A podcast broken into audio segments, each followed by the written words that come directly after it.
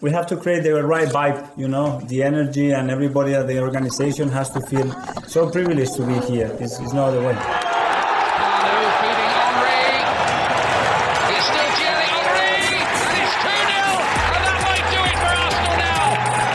Thanks for listening to the Purely Arsenal podcast. Please follow us on Twitter at Purely Arsenal FP for all the latest Arsenal podcasts. Welcome to another episode of a Purely Arsenal podcast. I've got two of my regulars with me. Neil Shaw is here. How you doing, Neil? Yeah, I'm not too bad, thank you. Uh, I'm celebrating a another clean sheet. Is that five in a row? It's first time since 2009. Bad, eh? Yeah, yeah, Mm, very, very good, very good. So someone All said good. I thought they'd characterise Arsenal with being quite defensively solid, but at the same time struggling to uh, create chances on a regular basis. They wouldn't character under the Wenger years. That was something that was at times unheard of, you know. But I've also got Mm. James Johnston with me. How you doing, James? Yeah, hello, hello.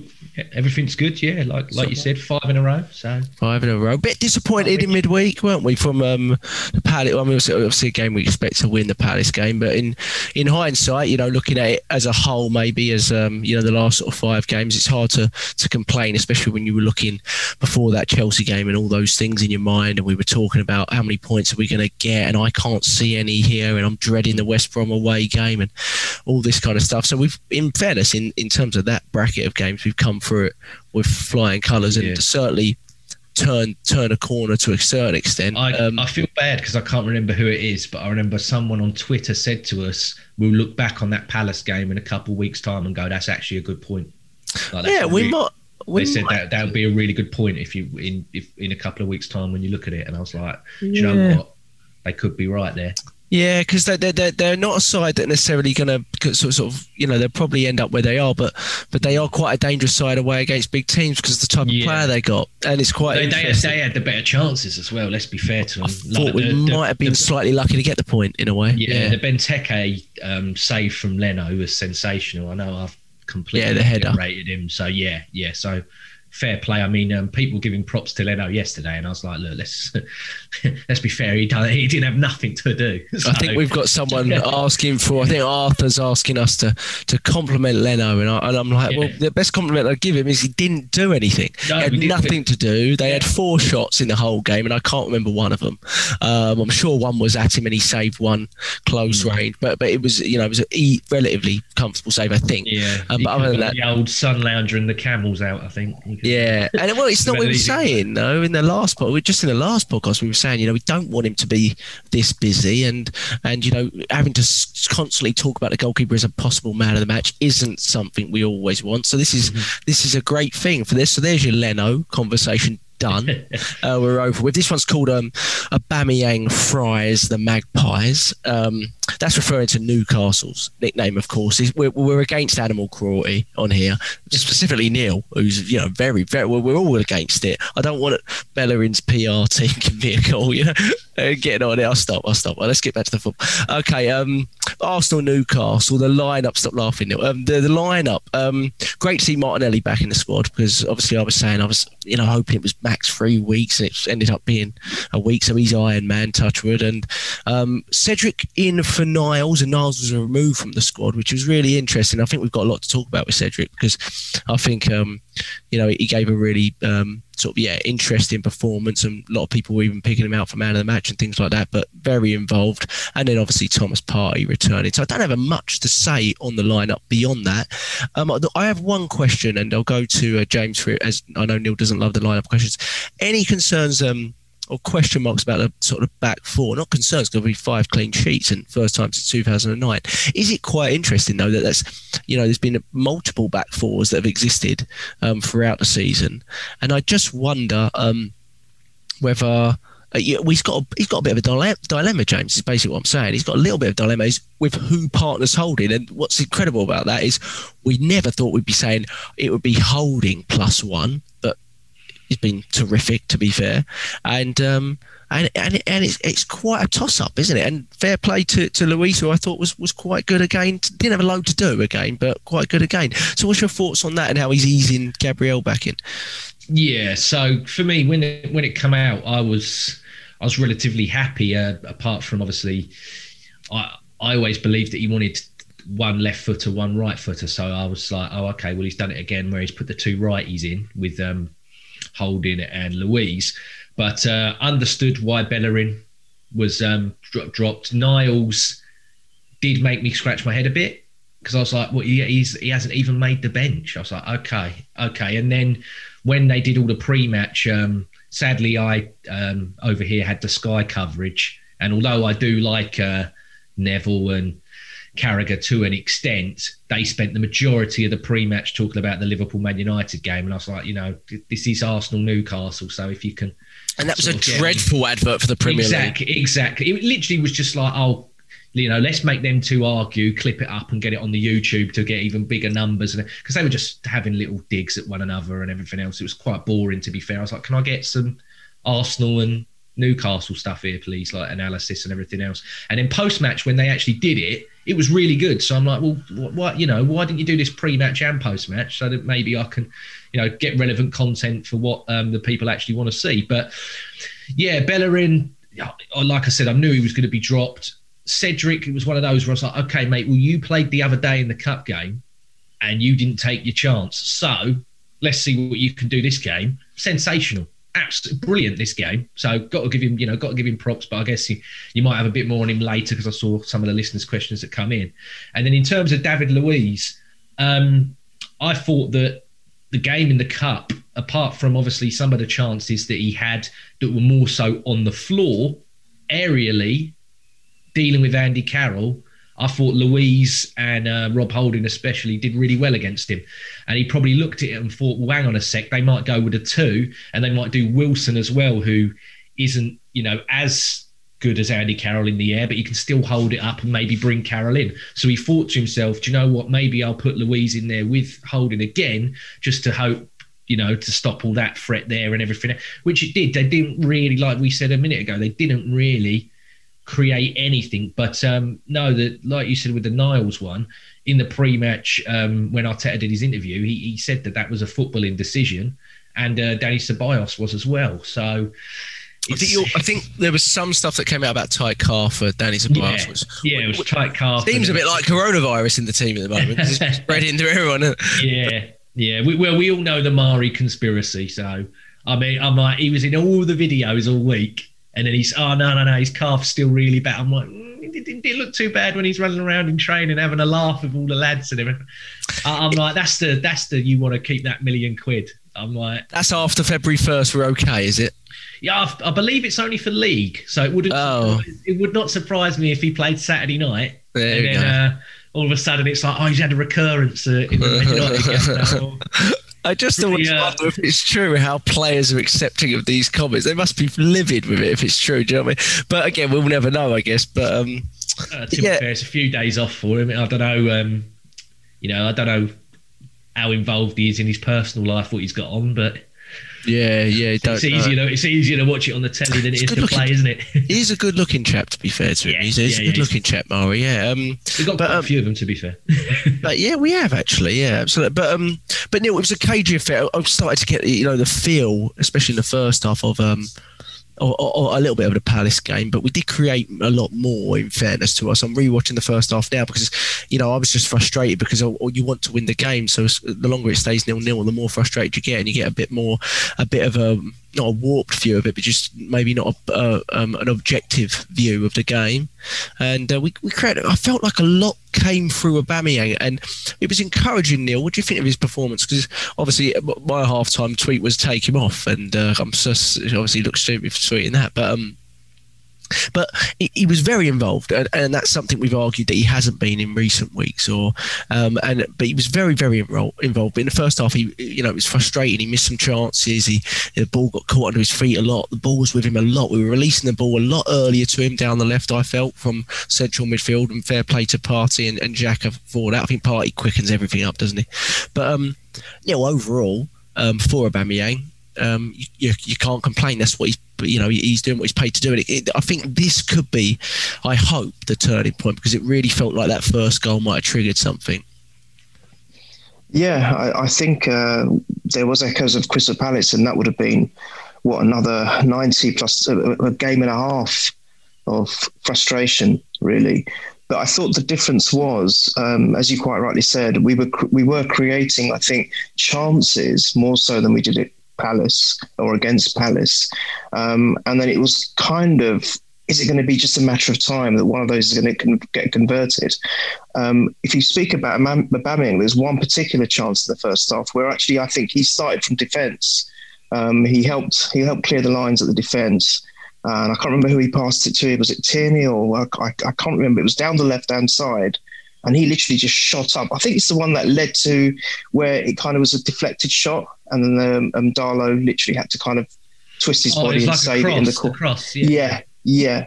So that that was encouraging because that kind of epitomised that his whole change in this game that he's getting more involved because he actually started the move right from the from the from the back um, and carried it forward. So, and, and sorry, sprinted forward to, to, to collect the delivery. So, seeing that, and then as you said, Jack, a couple of other chances where, where you know, the, the one which uh, which uh, he um, uh, hit the crossbar with his foot when he was kind of almost falling over.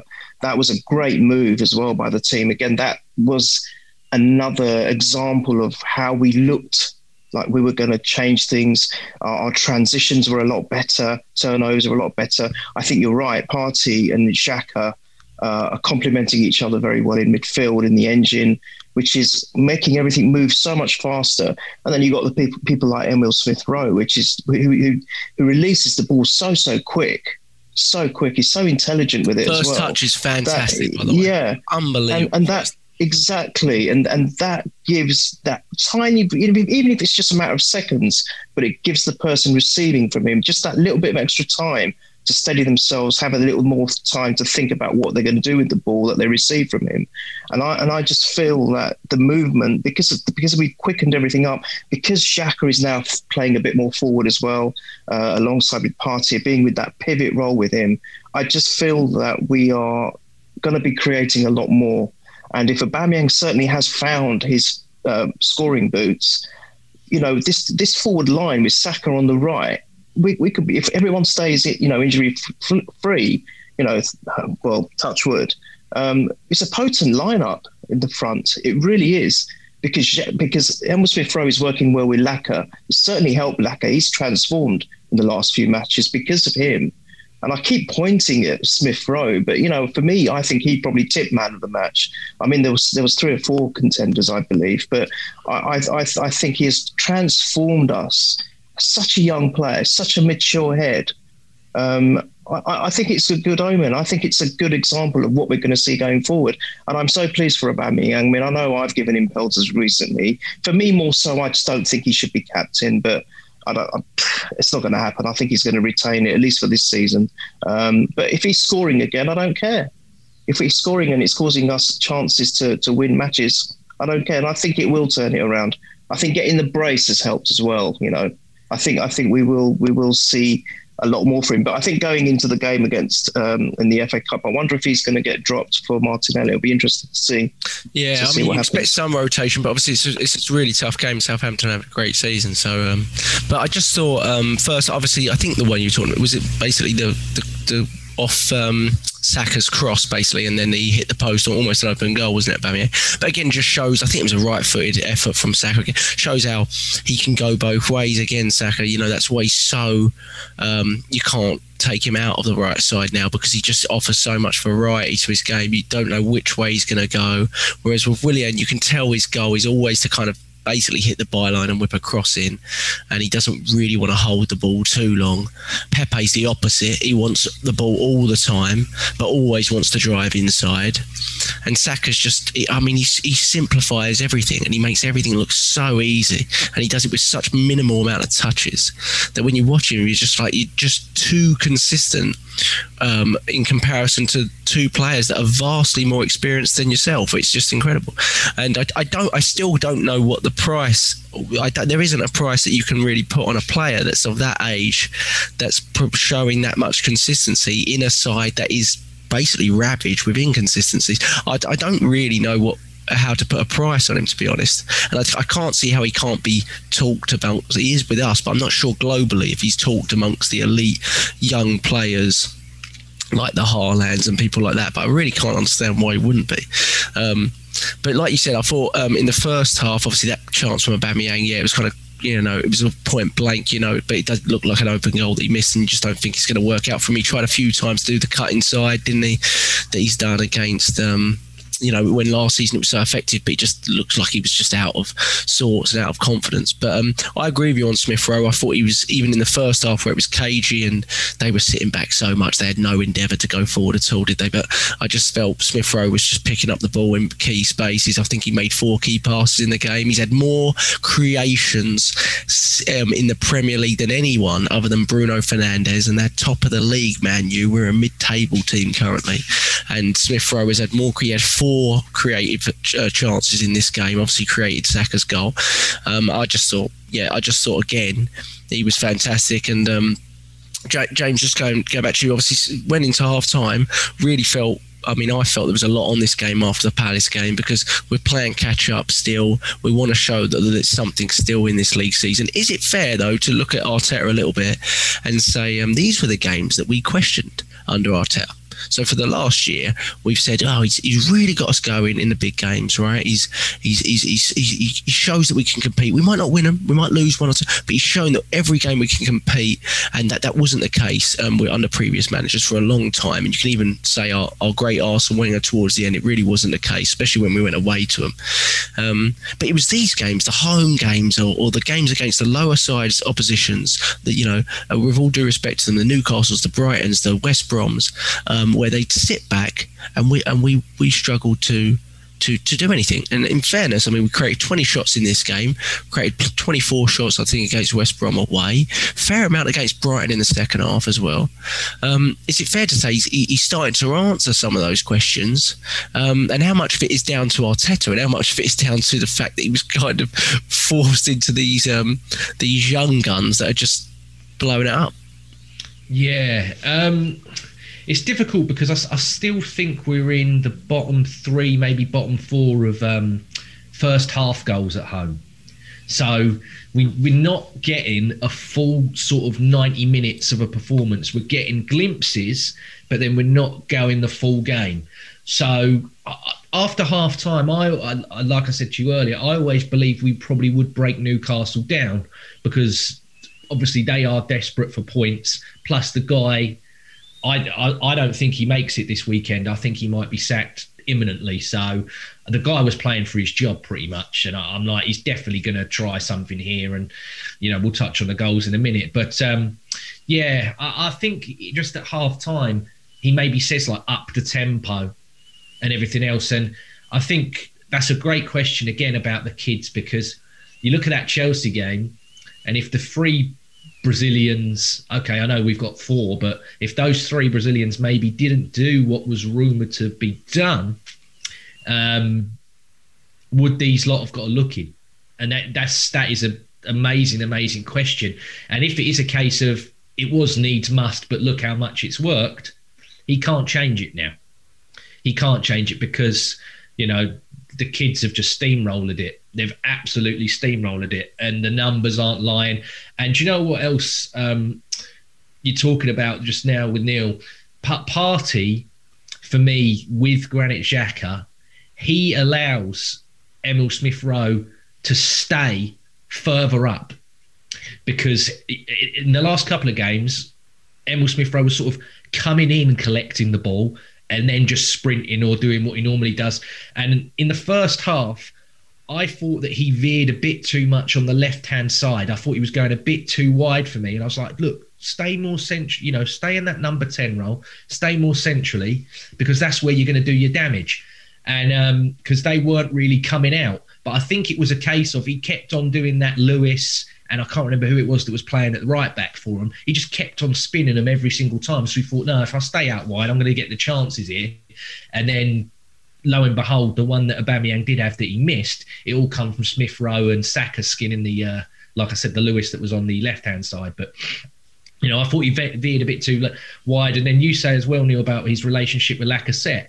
Again, like I just mentioned, Lacazette kept on coming back in, and then he was played as a number ten at some point. But yeah, he, he kept coming back deep because he was like, "Look, I'm not getting any service. I'm not." But he allows Lacazette just you just stay up there, just stay up there, do all your damage in the box, and that's exactly what happened second half. The tempo increased, and straight away, it's a good glove from Nat Darlow. But Lacazette, that's a typical. That's exactly what I want Lacazette to be doing in the box, bang in the box, bang. And it, it was a it was a good glove to be fair because it was, was it blindsided. yeah, it looked like a stinger. It was a typical what I'd call Lacazette in the box sort of shot, and um, we could have we could have got a goal up then. So it's it's getting that consistency all the way through for a ninety minutes. You know, okay. Have you noticed, James? Though um, this season more than any, there's not a lot of sides that are doing it for 90 minutes. No. Have you noticed Oh, that? yeah, because of fatigue, and I think like the Liverpool Man U game was evident. Like like this is the best in theory. This is the best the league has to offer at this current point. Mm. And I was watching it going, yeah, I, I think this is worse than I've seen in a lot of seasons. And I think a lot of those games exist this season Mm. where they just kind of pitter out. And I think it's down to the league in a way, but it's down to the, the scheduling, the, the I mean, condensedness of the, league, the league's always that's that's why the Prem I think is the best because it's always been a bit mental. Like there's always some a result one weekend where you're like, Yeah. bloody hell, how did they do that? But this year, it is. Uh, I used to have where if you were say you were doing an accumulator, I don't know if you're both betting men, but you'd have, you'd have some that were a given. But now I'm like, I'd never do a Premier League accumulator. I'll do the other leagues. I'd never, I'd never touch the Prem, especially this year. I'd never touched a Prem this year on an accumulator because it's just completely like West Brom. I never would have thought would got something out of Wolves the other day. So it's just it's so topsy turvy in terms of what's going to go on. That's why we're still in it. That's why Yeah, we're still going to win the title. And the league, I mean, the league, I mean, I think I think it was Carragher and um, Neville that mentioned, you know, the league's been won with 98, 99, 100 points in the last few years, but it's probably going to win with probably mid 80s this Yeah, season. You know what I mean? that, but it's, it's like who wants it? Who wants it? Because you know, when when when them lot down the road beat us, they had won it. Now all of a sudden they're you know they're fifth. Chelsea, who were you know they'd won it bloody earlier than Spurs had won it. Now we're only what is it three or something points off them. Um, Liverpool uh, you might you and Michael summed it up right at the start of the year where you went fourth season, James. He went he's you know the fourth one. He's he's you said the first three you can run and run and run and but he went that fourth one is too high and it look he's you know playing centre mids as centre backs. He's Nothing. just run, he's run well. Van Dijk obviously freak injury, but he's run everyone else into the ground. United are there at the moment, but you know it's it's it's like Christmas. They've been terrible, though. Have you watched After- them? Have you- after, have you watched yeah, them? after January the sixth, they've got to come down. I mean, they could. It's always hard to judge with United because they, they've won leagues when they've been terrible before. But I watched. Yeah. I've watched them the last ten games. They've been awful, awful. Yeah. I watched almost every game, and I'm like, they are terrible. It- But it's, it, They're really effective, obviously. Yeah, but it's looking at who wants. For me, I think the side that's slowly just doing the business and seeing what's happening at the moment is City. They're the one who I think probably are going to go in there and try and sneak it through. But yeah, it's who wants it, you know. And um, like we're going back on Arsenal terms, it is it is building that consistency because okay, yesterday it was Newcastle, but there are going to be other teams where, you know, that Aubameyang chance in the first half. I hate going back to it because obviously he did so well with his two goals, but that reminded me of that sort of middle bad bit of earlier in the year where it was like we're going to get one or two chances a game, and if we don't score them, that's it, that's it. But I think we are creating a lot more now. But there are going to be teams that we play, especially in the next couple of weeks, that ain't going to give Arsenal that much time on the ball.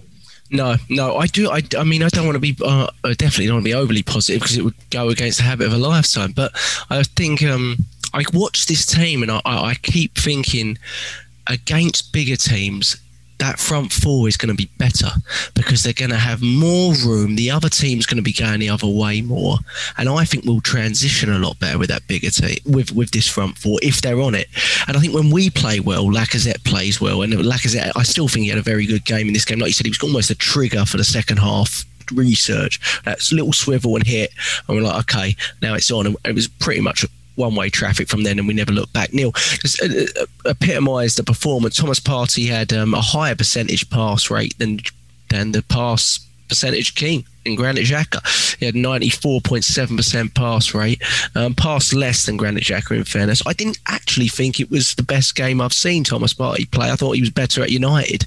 But um, at the same time, you know, he wasn't. He's just um, he makes things look so easy. And I think it was epitomised by the the goal really for for Aubameyang. It, it just we've been crying out for a midfielder to do something like that. Play it early, play it quick, and, and right into his path acres of space for Aubameyang, and it wasn't the only time he did it. Um, I know you're a big fan of Thomas Partey, but really encouraging to see him come back and just just slot right in, isn't it? And encouraging to see um, Xhaka and him work together, which is something we've questioned.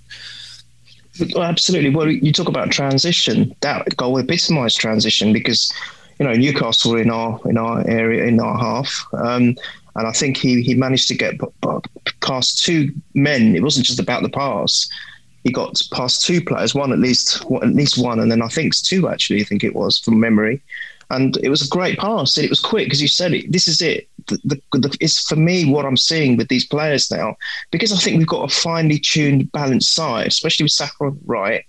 I think Xhaka and Partey are working well together. I think that is our midfield partnership at the moment for sure for sure. I know we've seen some good performances from the other players, but this for me is the partnership because they're big, they're, they're strong players. Both of them are big, strong players. I think because the way Partey is, it's encouraging, maybe in a way, for Xhaka to almost play forward as well now and be quicker. And if you've got two strong players protecting the back four, who also let's not forget. I think we've got we've got three, four, maybe even four if you count Luiz, Four good centre backs now as well. Um, and got to mention Rob Holding. I think he's superb. I think he's deserved that contract, and I think he was superb again yesterday. So did you, did, what did you, sorry, balance, to, sorry to interrupt you. What did no, you think of um, in the first half holding just going through Almiron? Did you remember that one? And he kind of yeah. went get up. Yeah. And I, I, was a little bit like, don't VAR it. Do you know what I mean? No, but, um, but he did that. But he did. It reminded me of when he did that with Costa. Do you remember? Yeah, and and like, like, do you remember? Yeah, you're well? not getting in my face. You're not yeah. going to beat me. I, I, I've always said it. I've always liked Holding. He reminds me of Tony Adams. He's a very old-fashioned defender, and I know he might not be the prettiest, but he just gets the job done. But you know, we've we've got Mari as well, who's been sensational.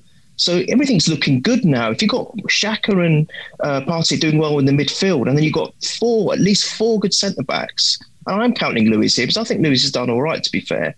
Um, it's looking good for us at the moment. So, but that ball that Partey released to Aubameyang, it gave Aubameyang the space to do and the time to do what he has, what we've known him, almost like a trademark goal you know, running down the left and cutting in and scoring a good goal. So, I mean, a lot of people say to me, oh, you mishit it. And yeah, maybe a little bit. It might not be this cleanest of strikes, but the point is it went in. And because it went in, I think that's given him the confidence, hopefully, spearhead another like resurgence from him. And maybe he'll start scoring a little bit more regularly now. I, I, I think I think Partey was essential is was essential to our team before the season. I was crying out for his signature. For me, he has linked. James, you were talking about it earlier it's like Lacazette doesn't have to come as far back now. You've got that mix with with him and Emil Smith Rowe, but Lacazette can stay a little bit where he needs to be. Smith Rowe can maybe even run ahead of Lacazette and create mayhem going forward. And and and Partey is that link, and we didn't have that link for so long between the back and the and the front line. It was just missing. We just didn't have anything, no creativity. We didn't have. We had gaps where who was who was g- going to be servicing the front line? And now we've got Partey, and as I said, I think he's influencing Xhaka to do the same thing. So massive, massive signing and I think it'll only get better. I don't even think we've seen the best of him yet, Jack. No, and I think we said on the last pod that um, Partey coming into this team might take this front four even to another level that we're not seeing. Yeah, and I think from that, just from that goal, every player is in their own half when he plays the, in our own half, other than when he plays the ball. But when Aubameyang hits it, there's four players in the box. You know, so they're flown. Smith Rowe, Saka, and what we, that desire to to to get in the box, and we we moaned about that first three. We just moaning about you know the the want to score and the desire to, to attack, and sort of Arteta alluded to the, the youngsters sort of playing with freedom, and it was quite refreshing to hear because there was a lot of arguments from us that the restriction was coming from the manager, and um, it's, it's really refreshing to hear that you know he, he's all for that. And even Smith Rowe said at the end of the game that uh, you know Arteta is, just says to me, just go out and be free and play comfortably and don't get your head down even if you lose the ball and all this sort of stuff. And and that because it, it did feel early on in the season, and that's why it's so hard to judge. But it felt it was very very pinpoint. You know. Um, almost talking every pass to players and all this kind of stuff, and um, sort of dictating everything. So that's really, really good. So, like you said, I, I don't think we've seen it all from Partey yet. I'm, I'm really what I'm more encouraged about is to see how uh, how he might bring the best out of maybe three three midfield partners that we we probably in our hearts maybe don't think are to the level, or certainly not to his level. And I wonder what he can bring. So again, I thought Xhaka, other than his once or twice a game fall down and try to win a foul when it isn't one moment. Um, and I think Tierney had a little bit of a. He was just like, "Get up, mate," and just. And he just, it was, he does it every game. I don't know why he does it. Uh, the ball's at his feet. There's no need to fall. Just keep playing. He falls to the floor. But other than that, I thought Xhaka again, since he's come back, it was really, really solid. Um, but again, you know, obviously bigger, tougher tests to come. But um, but James, after that, really one 0 uh, I think we just, we, you know, you know took the handbrake off as as as we like to say, and um, the second goal, mate. I mean, I don't really know what to say about the, the, the youngsters, um, other than uh, you know the consistency. We know we can get it from Saka because I think we've seen it for, for enough time. But Smith Rowe, where do where do you stand with Smith Rowe on um, yeah, I think he had four key passes.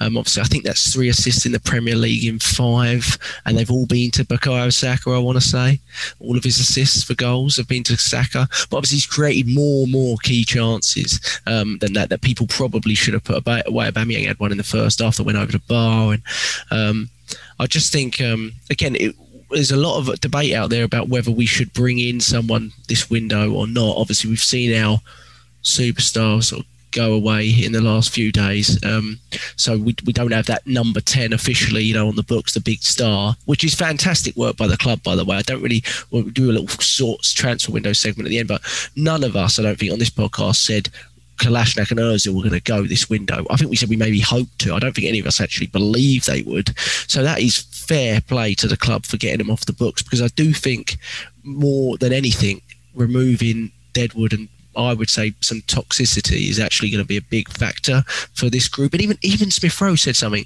and I, I, don't know if I was just reading into it, but he said over the last week or two we've been, you know, as a group we've been, you know, bonding so much more and collectively much better uh, in practice.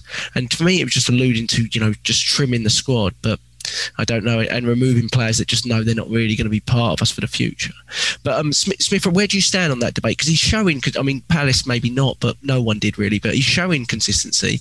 But I still think we need someone in there to really sort of help drive him. But it depends on what type of player we bring in and what level of experience they're at, James.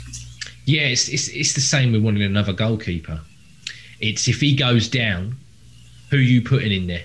Because who are you going to put in there that produces that sort of like you like we talked about in the last podcast who's got that energy who's got that desire and who's got that kind of numbers out of who's left? Willock? No.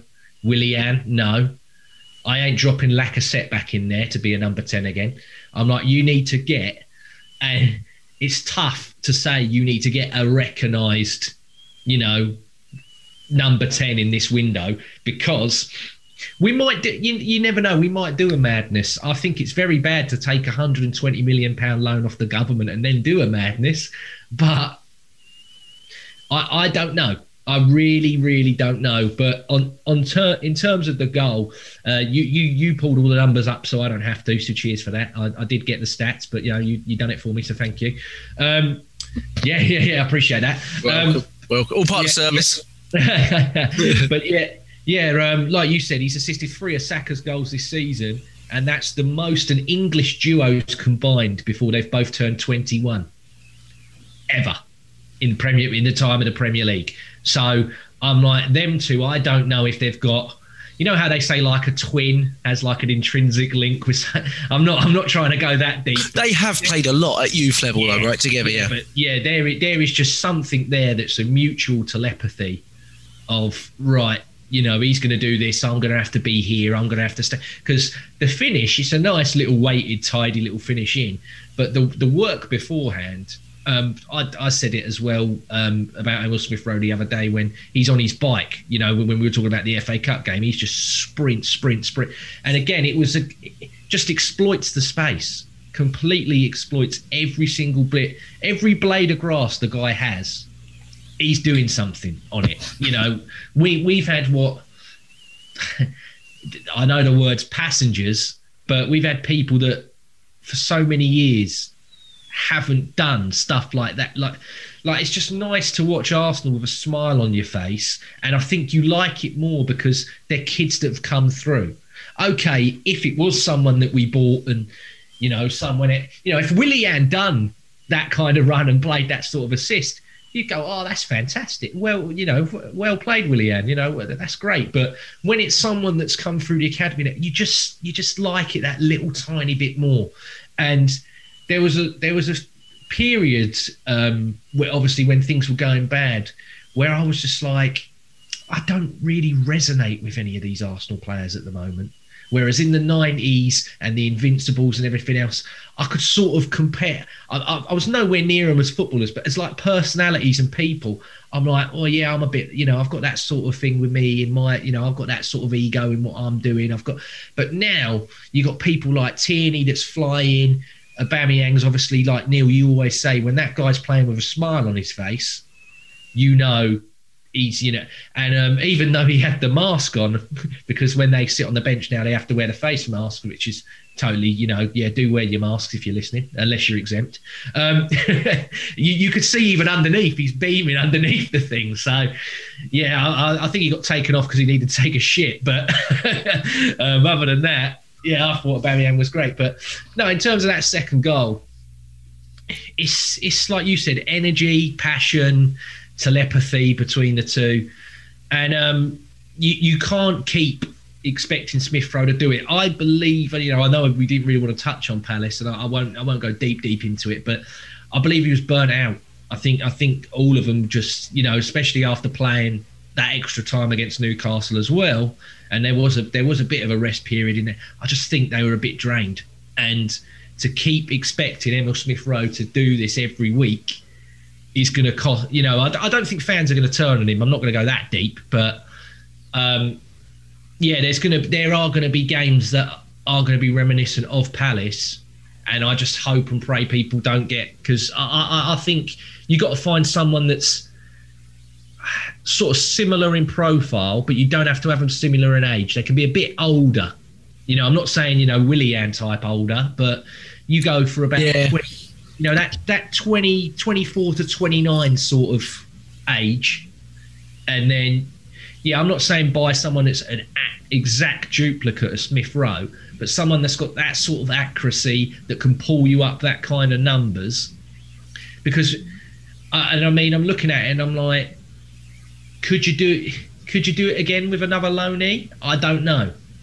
I don't know, but they're talking like let's go for six months. But again, the thing with the thing with that is, um, I just like like you said, it's the energy and the drive, right? And and even from uh, obviously everyone knows our thoughts or everyone's individual thoughts on this podcast about Mesut Ozil, so we don't really need to go into it too much. But mm-hmm. but but his drive, I'm not acting like I've never acted like he's not a talented footballer, right? Because early on, I, you, I, I'd be stupid to say Mesut Ozil isn't a talented footballer. I've never said that. But what I've said, what he said was, you could see the drop off in terms of the, the ability to basically make those runs that Smith Rowe was making all game all game yesterday, and then go beyond it. I mean, that second goal, he drives with the ball, he goes inside outside. That's their captain that he does, who should have been sent off by the end of the game, by the way, Lascelles. Um, but he's done that four or five times in this game. Just these driving runs directly at the heart of their, their defence. And what we've seen in the last few years from our number ten, even if it was Mesut Ozil, is pass and watch your pass and that's just not that's not a modern day 8 10 anymore anyway so maybe it is a 20 to 28 year old position and if you're not able to keep yeah. that level anymore you can't play there anymore because yeah. that's I, what you need football goes in spells you know we, we we had a time where it was you need big physical type of players then it become oh you need your intricate tidy players and now there's just so much more emphasis on running and you know width and everything else at the moment, and um, he did he didn't fit. He, he, he just didn't fit in what we're trying to do and where we're going. I know a lot of people were like, oh, you know, we're not creating. And when you single out a 350 grand a week footballer to create, I'm like, because we don't, we don't play that football anymore. That's that is not what Arsenal are trying to do, and where Arsenal are trying to go. And Smith Rowe at the moment and Saka, uh, you know, they're epitomising what Arsenal are trying to be and what we're trying to do, As, especially in Arteta's image. And again, like I touched on it earlier, whether he stumbled on it by accident, that's what's working now, and that's what's got to keep going. And um, yeah, going back to your main question, we definitely we definitely need to find somebody else because if he goes down with an injury, and you know he has got that injury record. Let's be fair to him. You know he, he's doing all right at the moment, but who are you going to bring? There ain't. Uh, there isn't anyone there that I think can pull that. You know, I've, for me, I've seen enough of Joe Willock to go. He ain't going to do that. I just think I think there's a lot more. I, I don't know if we'll think, do it. I think Willock's better as a number eight anyway. And then again, he ain't really that good as a number eight either. Let's you know, I, I hate I hate slinging mud on a player in a way, but yeah, I think there might be one or two more surprises this window as well. I just wonder if that if that player comes in because there's not not really a lot of concrete rumours coming yeah. up. Uh, it sound like we're priced out, but Norwich want forty to fifty million for that Buendia. Go away. I'd rather t- I'd rather I'd rather take the high risk loanee than pay forty to fifty million for it. Yeah. And I do rate I do rate Buendia, but not for that price. That's agree. That'll be interesting because if we can't get the player we want in January, which is very possible in January for the price we want, the loanee will show whether how critical we think this season is. And I, I think actually getting the number 10 in or an 8 in or the basically players to share Smith Rowe's low will show how much we we believe there's life in this season, really. And I, I really do. I think if we don't do it, I think that shows that we're not I, really that concerned about making could, Europe through the league this season. See, I could see maybe Eriksen. And um, maybe. I, I think I, we've got a couple of loanies on the back burner. I think we're trying to do a permanent deal somewhere, and I think if it if it doesn't happen by the 25th of Jan, you'll start hearing about loan deals. I think.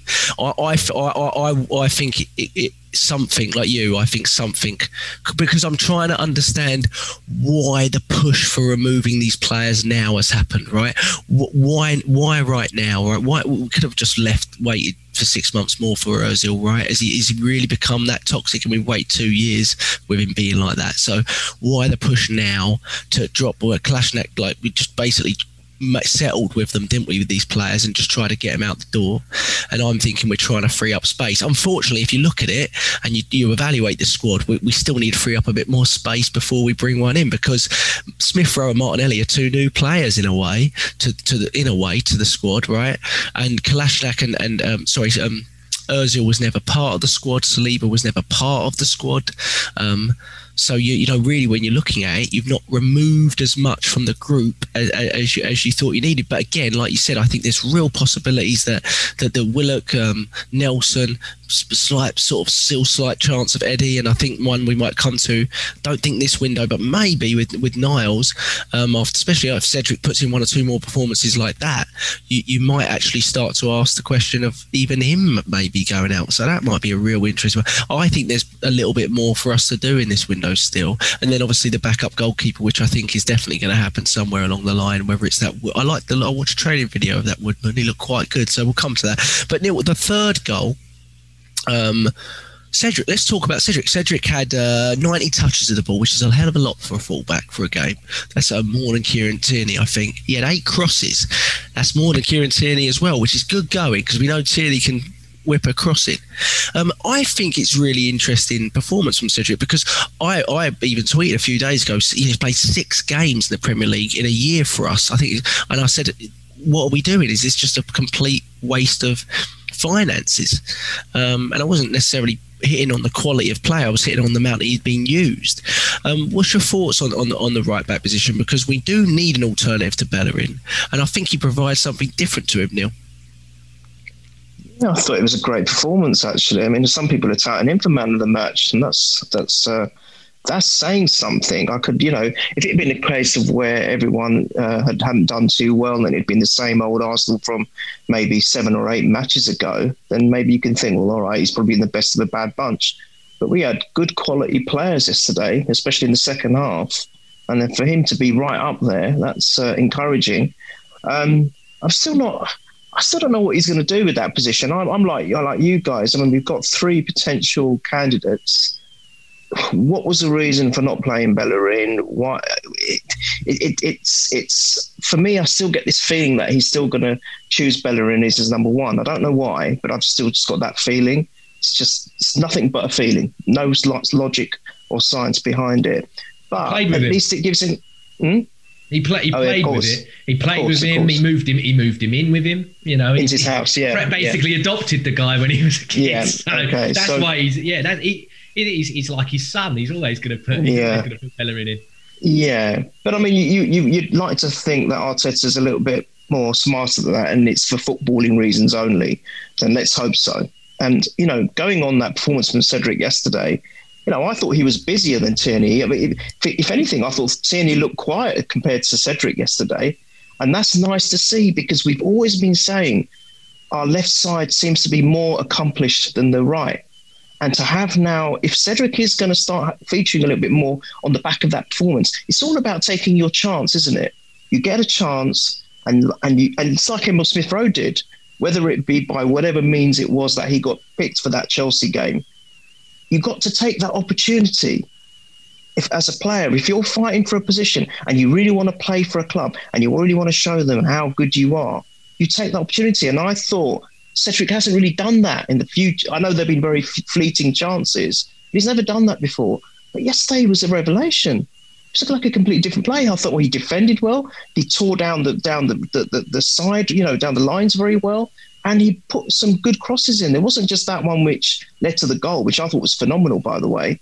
It, there was another couple of chances as well which he created. I'm sure I think he linked up well with Saka on a couple of occasions as well. And that for me, if he's got a good relationship with someone like Saka who's playing out of his bloody skin, you know, this can be a, bodes well to balance up the team, which something we've lacked so desperately in the last few years is balance and if we've got everything right in all areas of the pitch, you know, that's going to be devastating. So I think he's given Arteta a little bit of a headache here. And that goal, I mean, it was all him. All right, I know that was still a good finish from from Aubameyang. I was having a little bit of a joke with your brother, and he was bantering each other off a little bit. But you know, I, have got to say, you know, he he he, he had the little one-two with Saka, and then it was all him after that. And I think he, he created it because I think it was a, it was a mispass by the Newcastle player. So fair enough, right? That that that was good, but he took really good advantage of that, and it showed that speed as well, and that, and that one touch passing. And for me, by him going closer to the goal, goal just just keeping the ball in for, at the byline, literally by a hair's breadth. You know, they, they showed a still. It looked like it might be out, but just just it, he kept it in. But by getting that close to the goal, it literally took the goalkeeper out of play. So it literally freed up the goal. It was like an open goal, and it was. And oh yeah, again, Aubameyang had to finish it well, but it was literally, uh, it was it was made all for him to do that. So I, I was very very impressed with Cedric, and I hope that he keeps it up, and I hope he does give Arteta a dilemma because I've always said a good team, although we don't want to be too big in our squad, I think it's useful to have at least two good players in every position if you're going to be challenging for maybe one or two um, trophies, or at least trying to get back up the table and become a good uh, a force to be reckoned with again. And I think that is where, just talking about the transfers you were saying earlier, we definitely need someone to help Smith Rowe. We definitely need a backup goalkeeper.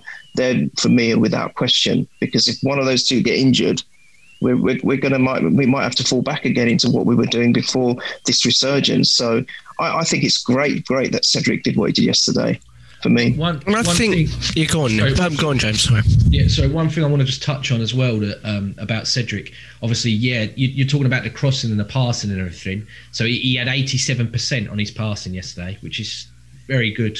Very, very good. Continue to cross it so much. Yeah, yeah, and and not just only that, but the main one that I saw and I was like, bloody hell, yeah, that's a fair point. Is um he had three aerials yesterday and he won all three bear in mind they were ma- that front four for them were massive. I mean, Joelinton was playing on his side, so he was playing left. Joelinton was playing left wing. That's a guy that was a target man for Hoffenheim.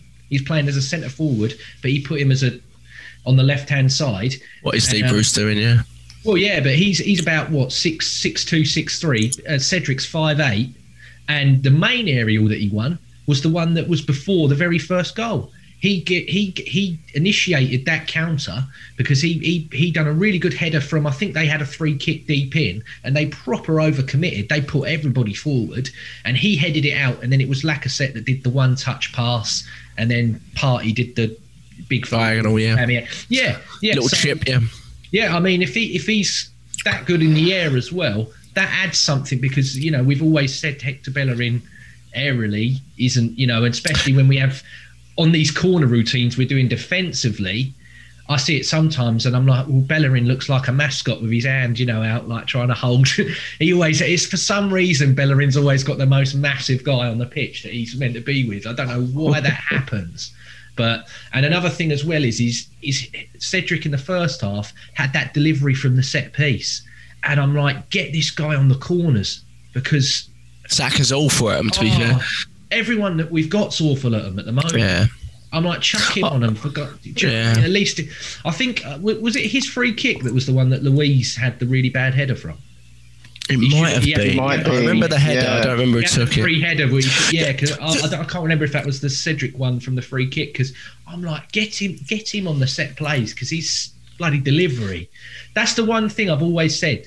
You know, I'm like, he's got Beckham-esque delivery. Just the rest of it's just. Well, Arteta said that last season. He said he's got the best delivery out of all of our fullbacks, and I think included both sides in that, which is Yeah. which is surprising. And we were like, we were all like, mm, but we I weren't seeing him much. And then um, we obviously know he's quite versatile. I, I wonder if performances like this really indicate that he'll play more, not just because he, you know, he's a good right back, but because he might actually be able to fill in at left back in a four, because. Clearly, Ainsley Maitland-Niles can't really work in a hmm. four, certainly not a left back, and maybe Cedric is is is, is starting to become that. So that's where he'll get more game time. I'd be very curious to see if he plays again on Saturday, but maybe not even in the right back position. Maybe he goes over to the left side to give Tierney a break again, because Possibly. again, you know, we can't, we can't keep. Yeah. I know he's had a little break, Tierney, but it was more for injury than than, than rest and recovery. But I mean, I thought he's quite fast as well, Cedric. I think he looks a lot faster than he appears.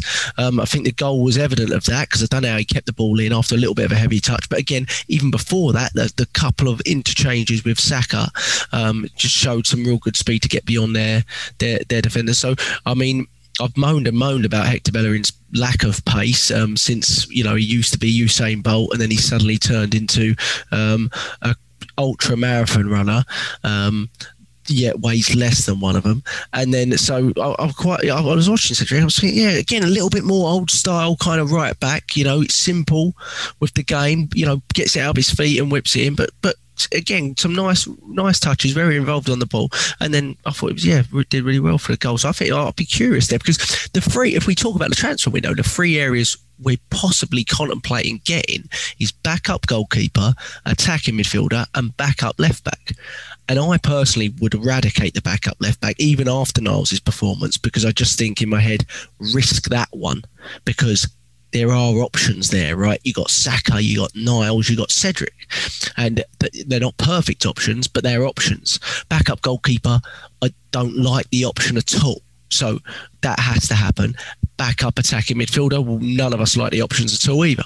So those two are the priority, not the backup left back in my eyes anyway. Um, Summer is a different story, and I, I still think Summer will get will will somehow get a right back because I think that whole position will be rejuvenated. But maybe I'm wrong. But um, good to see Partey come off after about 65 minutes. That you know suggests that we're we're still easing him back in a little bit. And then um, I think Smith Rowe came off, um, and we saw a couple of obviously we saw Willian come on. Um, and um, I don't know if did Lacazette see out the ninety. I think he did see out the ninety, Lacazette. Um, and I thought he did. Um, did I thought he did, did did quite well. But um, overall, boys, anything more you want to discuss on the game before we do a few fans questions and quick transfer window stuff? Um, just touching on Partey, it was the uh, he, he had 14 entries into the final third. That's that's another that's another dimension that you know again the guy adds is he, he's going from centre mid and planting that ball into the box, which is something that we've not had. So that that's another one I just wanted to touch on. But no, I I think we've summed I, I think we've summed it up. No, I, I, I I just want to touch on the, the relationship between Saka and Emil Smith Rowe. I mean, it, it's there's no secret that there is something very intrinsically good about it uh, on and off the pitch. There's that telep- telep- telepathy, telepathy. I can never say that word, telepathy between the two of them. And if you notice for that goal when he was running and just before he uh, planted the assist to him, he look. This is where he's mature. He, he's not just running with the ball and running with it really well and traveling with it really well. He's he's he's intelligent with it because he looks up. There's a, he just glances up just before he delivers it. Now I know there's some players where will just run and run and because they haven't got time, they will just literally plant the ball in and hopefully there's a, another player running onto it. But he's actually looking to find that decisive and incisive pass. And I, that's what I love about him. And, and I think there is something very, very special between the two of them. We've got to protect them. So you're right about you know looking for that AM or, or I'd even call it a cover AM because I think he's the main man for me. I think he's the main man because are we really going to find someone who's as energetic as him? I don't know, even if they're accomplished players. And of course, if we get someone from abroad, they've got to find their feet in the Prem as well. Don't forget that. That is the issue with the loan, Neil, because mm. if you do go to the loan route, um, route, sorry, I'm doing American flipping a chain. Um, if you go the loan route, um, Jay, you expect it to be that experienced player, right? The, the, the rumours of the Eriksens and the Iscos, and, and they're coming into play for six months. Do you know I mean? They're coming into play. Otherwise, they probably won't make the move anyway. They'll just go somewhere else and play. So oh, that's expected, right? So that's what I don't like necessarily about the. I mean, you never know. Maybe we get a loan move that's not a younger profile player of 22 to 26 that's just out of favour for some reason or coming back from injury or whatever, and we take a risk on them. But you expect in your head that, that that's probably where we go with a loan move which is yeah. why I prefer the permanent option. Which is why I still think we need to make a sale in order to make the permanent option if it's going to be um, this January. So I, am in my head. I'm I'm hoping we make a make a sale of one of the youngsters that we said we we probably don't believe uh, have had enough chances already and might might be able to do that, or an experienced player. but I think it's less likely. I think if you look at it, maybe more so on the Isco side, he will probably be demanding like, no, no, no, I want to start. I want like I want to start. But if you're looking more at Eriksen, Eriksen don't get a look in whatsoever at Inter Milan, which baffles me because he bought him. But he's clearly changed his mind. You know, Antonio Conte's clearly changed his mind about him and gone. Who does he play instead of him, James? Um, Do you know? Because I, I, don't watch Inter much, but I'm not trying to yeah. think who they played there. Um, I think it's Nico Barella. Um, yeah. But yeah, I know they've got him and uh, a two. They, they got Vidal, haven't they, as well? And sometimes he pushes Vidal into a number ten. Sometimes, but uh, uh. yeah, it, it's a tough one. It is. It is a tough one. But I think I think Eriksen would kindly accept. Okay, you know, I'm coming back to where I pre. You know, I, I know the area. You know, I've lived. You know, lived in London, North London. You know, before. Um, so you know, wife and probably children are going to be happy with that move. Um, and then again, it's one of them where he would probably accept, okay, maybe I might not start every single Premier League game, but you know, Europa, I think he can still play because I know that it's you can't play in the same competition. So I don't know if Inter used him in the Champions League. I'm not 100 percent sure on that, but yeah, he can play Europa. So he'll probably go. Yes, there's five. There's five subs in that, so maybe I'll get a look in that way. I it again, it's it's not that I want one to replace Emil Smith Rowe. I hope if people are listening, I, I don't want Emil Smith Rowe dropped. It's just, you know, to expect him to keep doing that time and time again is a lot of pressure on someone with that young of an age and that injury record. Yes, exactly. And we just had a question, and we've had a few, but um, does Cedric start? Oh, sorry, just, um, we had one on the Smith Rowe from um, from Scott Borg uh, at SM underscore Scott um, underscore Borg just threw it into us. Um, give me the form of Emil Smith Rowe. Do you still think Arsenal need to sign an established creative player? I think we all agree that we do. Obviously, Neil thinks you know he's saying you know, but not someone that restricts Emil Smith Rowe's game time as such, and and someone that you know we're still that that position is still very competitive. We don't want a player to come in and automatically takes his starting berth, right? So basically, we, what we don't want is a, is a Willian scenario, right? Basically, we don't want a Willian scenario where he comes in and he takes away the right winger's starting berth straight away, and basically he's got it until we're forced to change it because that's basically what happens. That's, that's, that's what we a lot of what that's a lot of what's happened with Pepe. If you look, yeah. Pepe, Pepe, had his most consistent and most productive run, and you look at the cup final. Was his I'd best say, performance? I'd say Aubameyang probably stole the game with his goals. In. But if you were like James, who's your man of the match in terms of performance in the cup? It was Pepe all day long. Yeah, him and Ceballos were fantastic. And, and the signing of Willian's just made him go sink yeah. right straight down. And um, you know, he probably he's probably not going to recover from it, which no. is sad for me. And again, it's you know, it goes into this Arsenal. Well, every time they spend big, they f it up, and blah blah blah blah blah. It just feeds into that horrible, detestable sort of argument that keeps happening. And um, yes, that, that's that's not what you know. I don't think Smith Rowe would get like that. I think Smith Rowe's hungrier. I, th- I think obviously, you know, being an academy product and everything else, he's he's not going to want to surrender because he's worked so hard to get it. I yeah, he's been at the club since he was. And he doesn't have the price tag either. No, I think that's that's yeah, that's, that's, a big big well, yeah. no, big con as far as Pepe exactly. is from a exactly. from himself, from him from his yeah, point. Yeah. I think it's a massive con, massive pressure. Yeah, and then there's um, a lot more. If Smith Rowe makes a mistake, a lot more fans are willing to accept it from him. But if Pepe does something wrong, like you said, yeah, with that price tag, he gets slandered for everything. So yeah, rightfully so sometimes. Yeah, yeah, yeah. He's not he's not been great, but again, I, I think initially this season mismanagement of him was was was was the sort of catalyst to to some of the poor performances we're seeing now. But I expect him to start on Saturday and get another chance, and he's got to start taking one of them. To be fair, because Saka's just um, he's just clear and gone with that right wing position at the moment, and um, I hope he stays that way because he's unbelievable. But um, Bernadette, oh sorry, um, he's, uh, Scott Borg also asked if not, what do you see as our greatest signing priority? He says if we don't, so we do think we need a creative player in Scott. I still personally think the backup goalkeeper is actually bigger priority because I, I am sort of getting heart palpitations about something happening to Leno and and this boy coming in because I don't want to knock him, but he's he's definitely not ready to come in. So I would go the the, the back the safe route is the backup goalkeeper first and then trying to get the 10 in, I think. Um, so, yeah, Scott. And then I think those are the only two I'd look at this window, to be honest. I don't think I'd look at backup left back, which would be the third thing, but I w- I wouldn't look at it this window. I'd, I'd, risk that because I think you can cover it within the squad.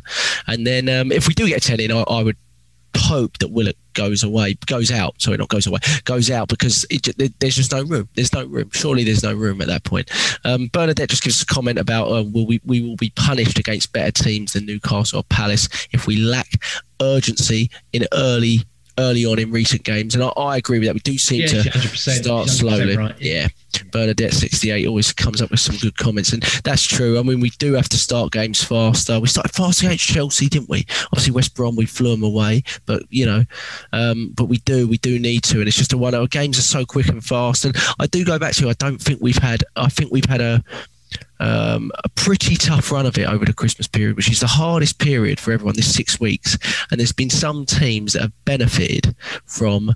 Um, you know, just games being postponed for, for COVID related reasons. Obviously, if it's embedded and you know through the squad that's not benefiting from it but there's some teams as we know that have just been the teams that are playing against those teams or or whatnot or just happen to have postponed the games and they've got a week off suddenly and we haven't we haven't got that at all have we we've not come that's not come round to us. So we've played constantly throughout. I think Villa are four games off us.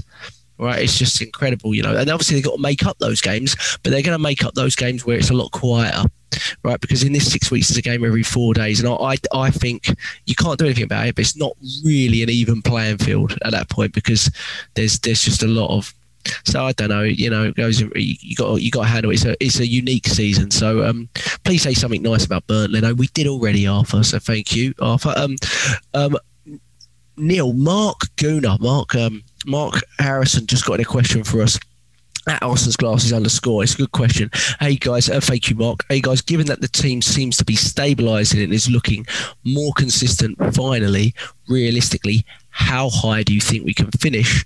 Also, given that steady improvement, can we win something this season, or is that a bridge too far? Neil, obviously, you're basing this on the fact that the season is already halfway in and we're tenth, not the start of the season where you say quadruple. Thank you, Mark. Uh, was a guest of the show for a long time. He's mathematically still possible, son. Well, yeah, with this league, I mean, it is mental. But let's be. Come Do you know what? No, all right. Let's be. Let's be realistic. I'd say f- f- top five. I don't see why not. Look, to get if, top if, we, get, look, look, look. Let's let's just have a look at look at it. I, I, I think Bernadette makes a great point. we have to play for 90 minutes. That's something we've really struggled to do for so long under three or four different managers. I think it kind of started with Wenger, but we just don't seem to be able to play consistently. I'm not saying every game, but consistently, we, we either start well and then we switch off, or it's the other way around. And sometimes we start playing well when it's too late, when there's about seven minutes left. And we think, why didn't we do this for like a good part of the game? And that is the key. If we can get that right, on paper, if you look at how we set up yesterday and the players that were on that yesterday, it's nothing to say we're not a top five side or even a top four side. I, I, that's just the way I see it. And then if you look at it from, I know a really dream like perspective, like I do, but what with how many points are we really from the top two or three away? We're not that far. It's not because, and the only reason why I say that if it had been last the season before where we didn't have this COVID and etc. and you had the Man Cities and the Liverpools just flying away with it because every single game they played, you couldn't even see them drawing, let alone losing. That was different. You had, you know, two or three teams just on a different level.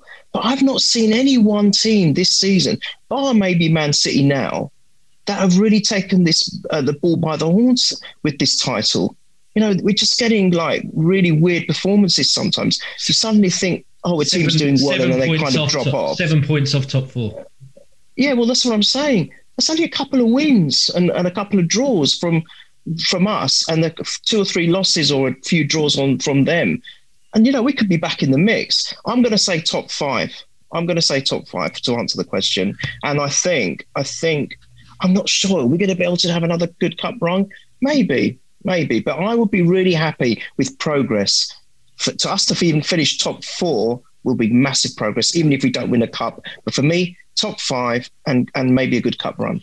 That's yeah. I, mean, I mean, let's be, be honest. We, I mean, we it was last season in the FA Cup. We had a hot, very, very, very difficult run, and eh, you know, for us to get further, the run is extremely difficult. Again, I mean, we played Newcastle in the first round, which some would say was easy. Well, you go and look at who the other teams played because they're, they're, playing teams in League, League Two and League Three, and they've got them again in the next round. A lot of the teams we've got. I mean, for us to go forward, we've got to beat Southampton, and then now we got to beat Wolves, and they're, they're, that's away as well. So I mean, it's a it's a it's a really tough run in the FA Cup already, and and Europa League again, winning our group comfortably. I think we won every game. Benfica, we got. It's not an easy. It's not an easy game. Do you know what I mean? So the rounds in anything have not been kind to us in a year where the games are so congested. You you probably would hope for one or two the, easy the rounds or easier rounds. Out of the Benfica game is that the away games first. So I'm like, start get the away goals quick, and then just because I always worry more when we play the home leg first. Oh yeah, yeah, I, yeah. I, like, um, I like having I like having the away game first, and then you know what you got to do when you get back. I like, yeah. Like that's what I prefer. What's your answer to the, to Mark's question? Uh, realistically, how high do you think we can finish at this point, James? Um, I reckon, I reckon same as Neil. I reckon top top top five, maybe top six. I mm. can't I can't see anything further than that. I'd say is a really good achievement. I know that I want to be higher than that, and I don't want to settle for just top four and everything else. But I look on current circumstances, I think that's a bloody good achievement, especially for the manager, who a couple of weeks ago I was calling for his head. So I, I think if he does, yep. so was if I. he does, yeah, if he does get into the top four somehow. I think that's a magnificent season for him. But, but in fairness, really I mean, um, in theory, top seven is probably Europa League, unless a yeah. season like last season happens where someone outside the top seven wins the FA Cup. We were outside mm-hmm. the top seven, won the FA Cup, so seventh got taken away. In theory, fifth, sixth, or seventh is the same thing, right? Yeah. So for me, I think, um, Mark, I would I would say realistically top seven Mm-hmm. And I, I personally would would regard top seven as a, especially you shouldn't look at it from the start, but given the start that we had, etc., I would regard top seven as a as a pretty successful season mm-hmm. for Mikel Arteta. Uh, I would also regard anything outside the top seven as failure because I think you have to get in Europe somehow. Yeah. So unless he wins one of the cups, and I just think it's, it's, a, it's a really difficult run um, in the cups. But um, oh no, no European football at all is failure. Yeah, hundred percent, hundred percent agree with you. But I look at the next five games because uh, I do because I'm, I'm that kind of guy. Is this a league games or just yeah, yeah, yeah, yeah, Just looking at the next five in the league. And, Go on, um, who we got? At, well, out of 15 available, I'm like, if you can get 11, which I think 11 points is doable, I'm like, that's good going. I'm like, Who have we got though? Southampton, Man bloody good going. United. So it's it's it's Southampton, Man United.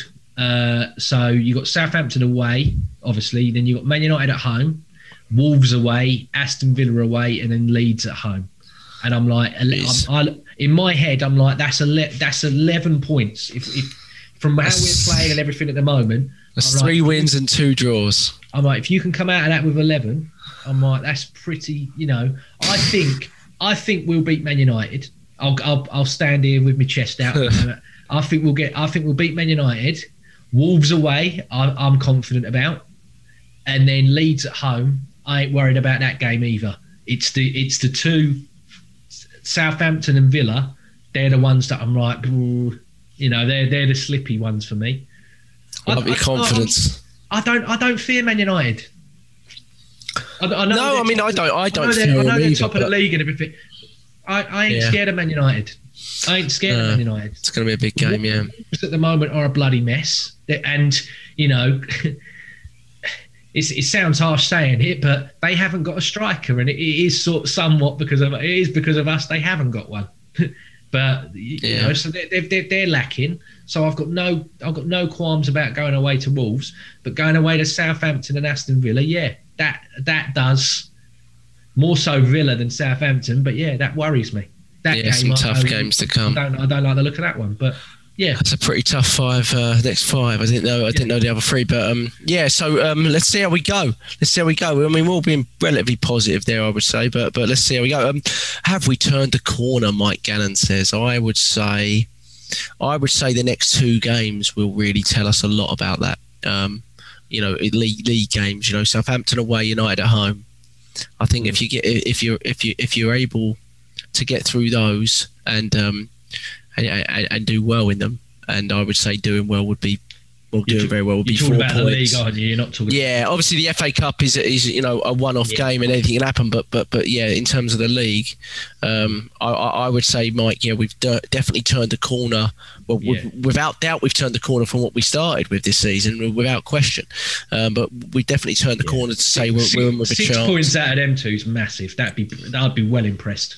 I'd be really really impressed. I'll take four to be honest. Um, Yeah, oh yeah, same. I'd take same. four, yeah. Um, so yeah, Mike, a good question though. I mean, we definitely said we we've definitely turned the corner from from being you know teetering above the relegation zone. Now the argument is if we turn the corner to to to sort of challenge for Europe, you know, and and that's a that's a bigger and tougher sort of um, um, road to climb up, I would say, especially after the start we've had. But um, there's a couple more. Neil. Did um, I've got two on Cedric? Does Cedric start ahead of Hector from Nick P81? Always gives us questions. Top man Ash underscore Gallagher, which I think you boys interact with. He's a good bloke as well. Says, did Cedric do enough to warrant another Premier League start?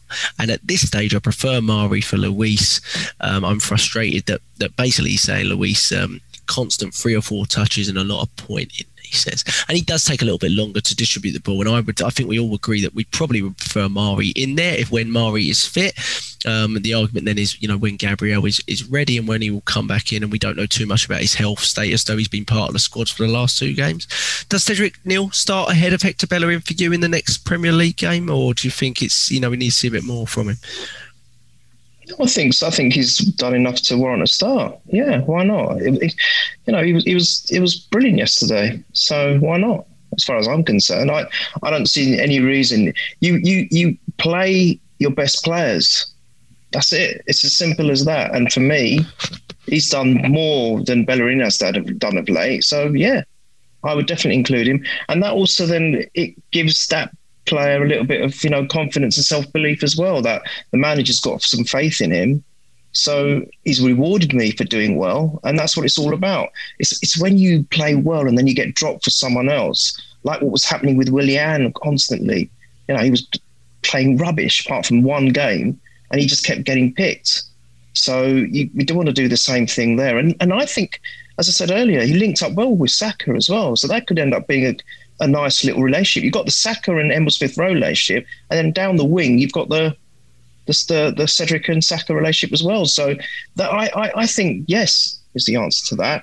And I, and also just touching on Mari, it's a, it's a good dilemma. It's, it's it's a really good dilemma to have. So I think we, as I said earlier, we've got four good centre backs now. Even Luiz, yeah, I think Mari's a little bit quicker, and, and and I think a little bit more kind of decisive at a quicker pace and moves it moves the ball better in that respect or quicker and faster. But I think Luiz also has got that experience on his side as well. I think he's got a little bit of that leadership qualities. But then again, I, I saw a bit of that from Mari. So I think we're spoiled.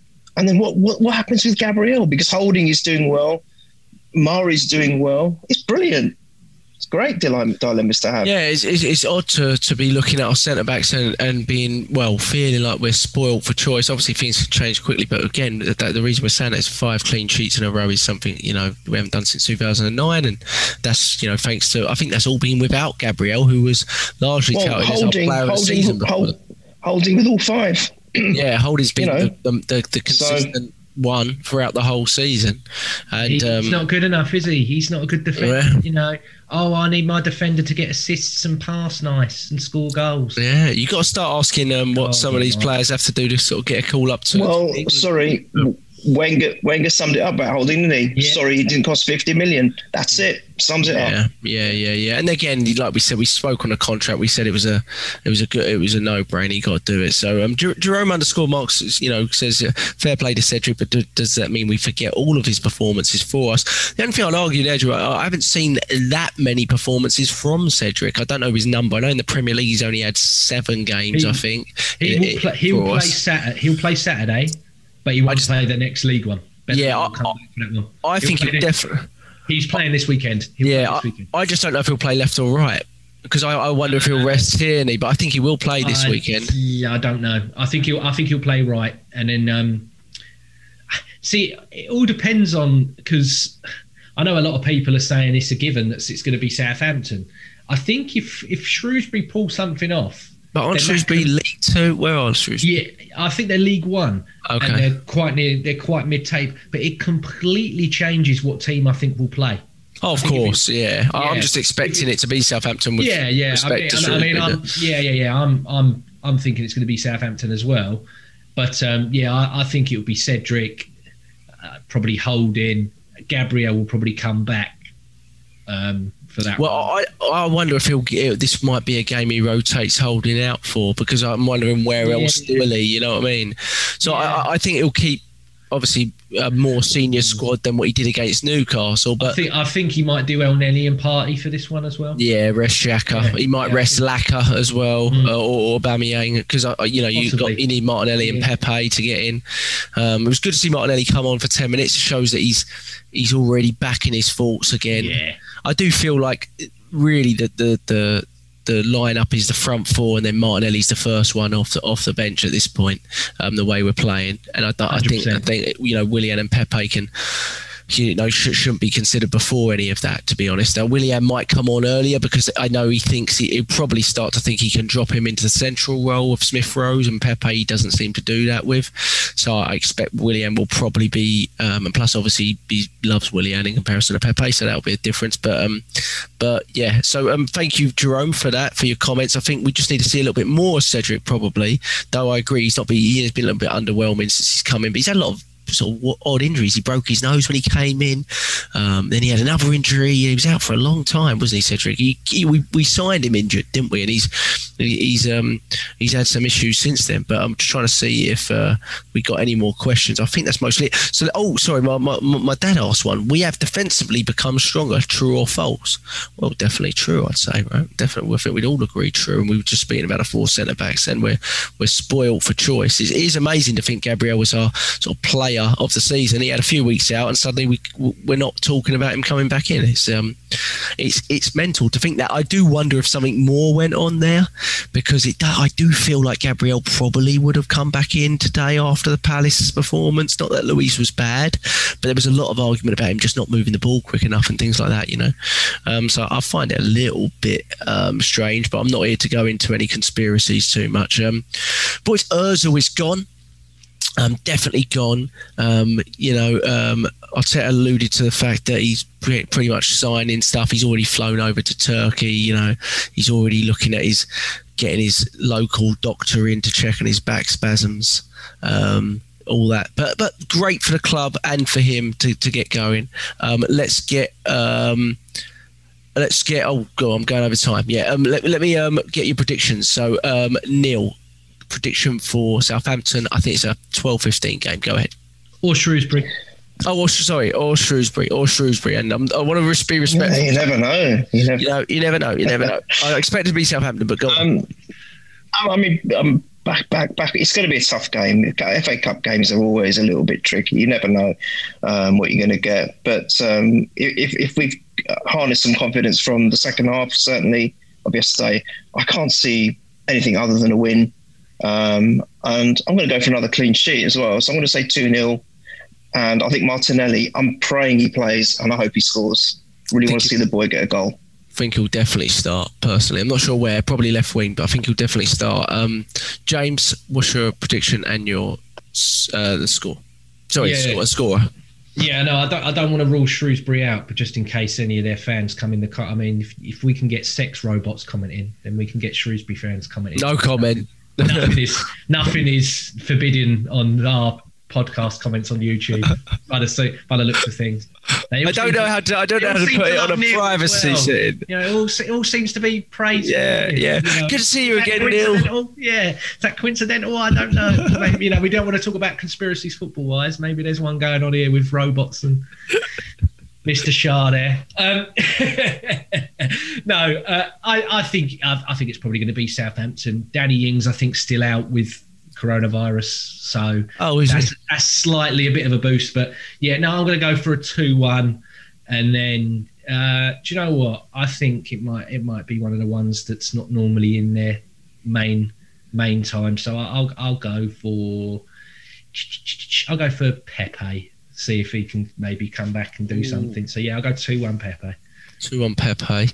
Um, okay. He probably I'll- won't get a look in or a game, but Uh, yeah, Gamble. maybe not. I'll go. Um, I'll go. Uh, I'll go two one in extra time.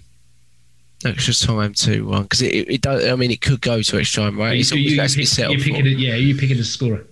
Um, first scorer, I'll say. Uh, first scorer, gee, I don't, um, Partey. I'll say Partey. I'll say Partey first Like goal see it, scorer. yeah, like Yeah, yeah, driving from deep, pile driver like Vieira's against Derby. You remember that first one? Smashed it in. I was in the, I was in the like back row of the west of the east stand. I was could barely see it underneath the I'd- top of the I'd upper tier. Partey doing a Newcastle Vieira one. That one was a oh, scream, Oh, that was brilliant. That Top corner, four 0 or something. That one was, was, yeah, wasn't that it? was a great goal. Yeah, that was really good. That was like early on, isn't it? Ninety eight, wasn't it, when we won the league? Yeah, I think so. Yeah. But um, yeah, it looks a fantastic play. Boys, thank you so much. We're on YouTube um, at Purely Arsenal. Look for us on YouTube at Purely Arsenal FP. On Twitter is where we post all our links. We don't really do a lot on Facebook or Instagram because we uh, we can't bother. to- And uh, but we stick on. So just go on Twitter. If you can't find us on Twitter, go on YouTube or just type in Purely Arsenal on Spotify or iTunes and things like that. I think I Or, looked or ask the sex robots. They'll yeah, they'll we've got we've got 137 reviews on iTunes. We're five star. Um, if you type in Arsenal, we are the third podcast to come up. Yeah, Uh, I didn't. Know, I didn't know they were five star. yeah, five star on Apart iTunes. from my one, that was got a zero. I got a one. I delete the bad ones. it's mainly me going, yeah, really good, yeah, fantastic. No, um, but yeah, I, so we were the third podcast to come up behind, you know, I think it's what is his name, Arsblog, who's very, very um, busy, and then you got the uh, the Vision one, and then I think we're we're after that, you know, we're, we're ahead of the handbrake off on the old Oh, I'll take. I'll take that. Um, And the Tuesday Club, I think's got a bit more reviews than us, but I think we're we're we're right around their zone for crop ups, though um, we're not as famous as them, so they probably pay for their viewers. Uh, so whatever, but um, it's all good. But yeah, thank you for give us a review on iTunes if you can. It, I think it'll bump us up a little bit and gets people Yeah. tuning us. We're, we're Probably because we don't little- have adverts, mate. I think that's what it is. yeah, yeah. Well, they're all Yeah. doing the old manscaping, whatever Yeah. you know, or whatever it is. Hey, Uh, you you- go and people can look and see that I don't manscape with all this. Mansca- I obviously do, you know. Amazing. It's amazing to hear all these people that work for the Athletic going, "Oh, I found my calling with the Athletic. Now buy Manscaped." Da da da da da. I'm like, yeah, okay, buddy. Yeah, all right, calm down a little bit. Um, oh God, we, we we don't do adverts because um, we don't want to earn any money out of it. We're all really really rich, so we don't need to. Um, Yeah, yeah, look at Neil. right. okay, boys, um, we'll be back after the Southampton game Saturday, Sunday, hopefully. Thank you to Anthony uh, Palm, who always edits. Um, Michael Harris will hopefully be on the next one if we can get him on, and I'll let you boys go. Up the Arsenal, keep the faith, five clean sheets. Come on, you Arsenal. Coming up, Come on, boys. boys. I've got to find a stop recording again. I don't know where it is. All right, boys. Uh, Bottom, take, bottom right. bottom right. It's, it's done the update again. There it is. Stop recording. Cheers, boys. Take care. Take care, mate.